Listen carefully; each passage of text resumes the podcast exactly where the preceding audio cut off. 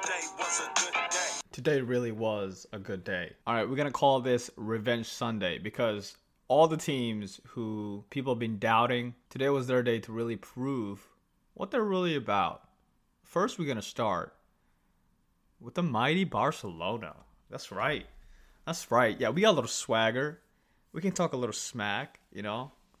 I'm just joking. But we had a fabulous game. I don't remember the last time Barcelona played this good. Like coming to this game, you weren't really sure what we were going to see. We weren't sure if he was going to have Traore and and Aubameyang playing at the same time. So for now, you know, it's kind of set that our back is set. It's it's the same same guys, which is good because we want like you know consistency. So you got Alba, uh, Piqué, Araujo's, and then Dani Alves. So those are like set. Great. I'm happy about that. Obviously, we need like more reinforcement on the defense side, like the left back and the right back, because both of these guys are like in their late 30s, and no matter how good they are, their pace is just not there. Like in this game, for example, going forward, it showed how amazing they are. Most of that had to do with Atletico Madrid tactic about like just not pressuring them really. They didn't pressure anybody, you know. So the game started and and immediately they get a great counterattack ball and they get it in and they get a goal in 7 minutes. You're thinking, "Oh no, this is going to be a terrible Sunday." But no, it's not going to be a terrible Sunday. Cuz you know what? Jordi Alba. Jordi Alba has kicked off here. Okay? He gets a he gets a great ball for Dani Alves. First of all, Traore.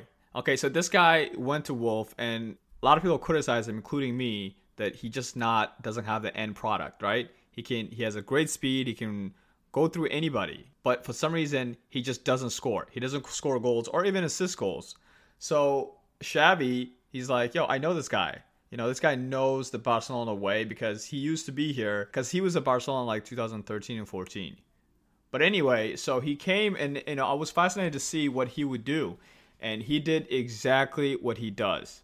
What is his name? Mario had no chance. This dude could not stop. Anytime Traore wanted to go around him, he did it.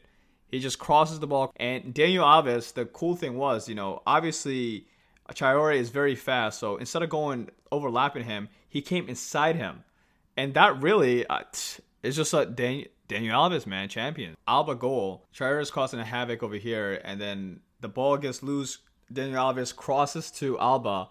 And boom, dude hits him in the shin guard. But who cares? Even when he hit the ball, I was literally thinking, oh my God, how did you miss that? And second, I see just him screaming and running. And it's a goal. It was a goal. So we're up, and the whole plays changes. The vibe changes. They're moving clean. The passes are nice. Uh, everybody's understanding is clean. And then it's just go. The, the more the game went on, the more that you just like, oh my god! Like I don't know if this game that we were so good or that they were just so bad.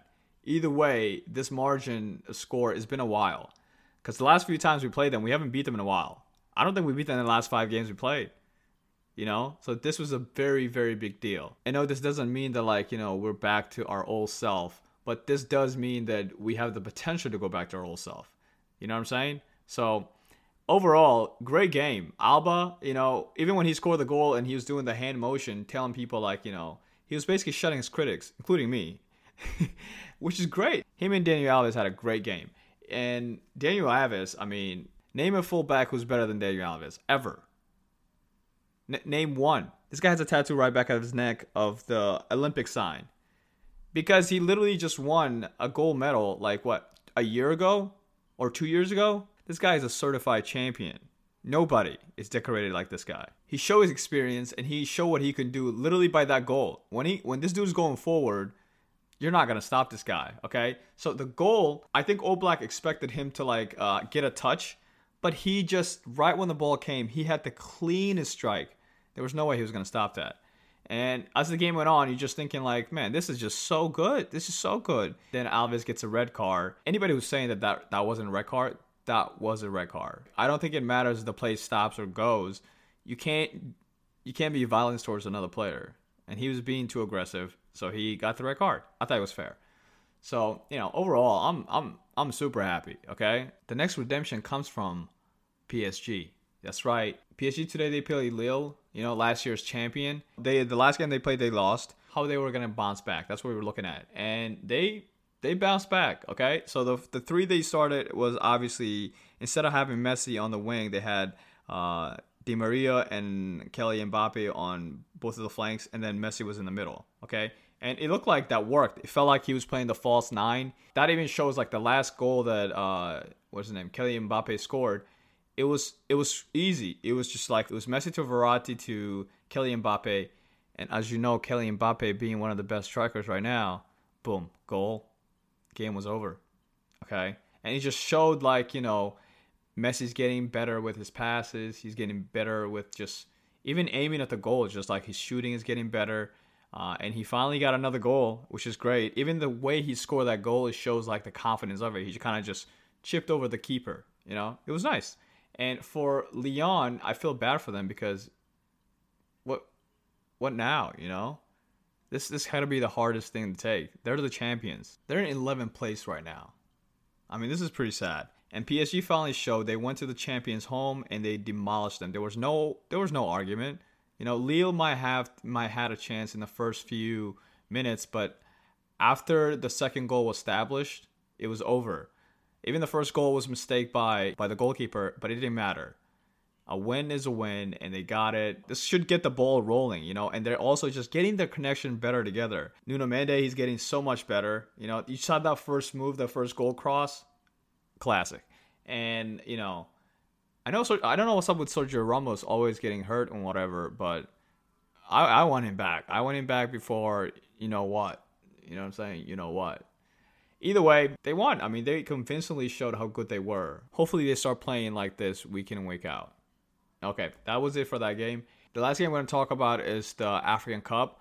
Okay, so obviously Senegal won, and rightfully so. Senegal had full control of the game from the beginning to the end. They should have never came to extra time, in my opinion. If Mane would have just score that goal, there was no reason for us to come here, you know. And shout out to uh, Egypt's goalkeeper because the guy, man, this whole tournament, I believe he's like the backup goalkeeper too. This whole tournament, he's been saving Egypt's butt all tournament. And to be honest, I was I was gonna be so upset if Egypt would have won simply because it it was kind of it was getting to looking like you know the 2016 uh, Portugal Cup where they they weren't the better team playing against France. They just got lucky and they were they just had the edge, just the, that edge, you know. And I felt like this was the same thing was gonna happen. Like I don't know, Mo, Mo Salah was gonna do something magical, and they were just gonna win, and it would have been satisfying. The better team won, and I was so happy to see Mane took the last penalty because it was like I'm gonna do the exact same thing, but I'm gonna lower it, and the dude didn't stop it and they won the game, and mostly because they had most of Africa talent in their team. You get what I'm saying? From literally from the goalkeeper to all the way to the striker, they had star stutters, and their coach, you know, he this dude's been, you know, coming back here year after year, getting close, but not accomplishing anything. He finally got a trophy. He finally got a trophy. Mane was named player of the tournament, rightfully so, and Mendy was named goalkeeper of the tournament. They're both were very vital for their team to win. I mean, since the quarterfinal, Mane has just been amazing. He's either making goals or he's helping making goals. The battle between Mane and Salah, Mane came up. And the sad thing about for Salah is if he would have won this, his chance of winning the Ballon d'Or next year was quite high.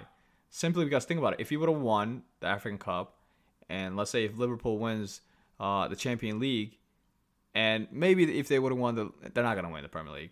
But if he just wins those two, you know, the argument would have been there wouldn't be no argument. He would have won easily. But now he has to at least win the Champion League. If he doesn't win the Champion League, homie, you're not getting Ballon d'Or. Sorry. But that's it for today. I'm out.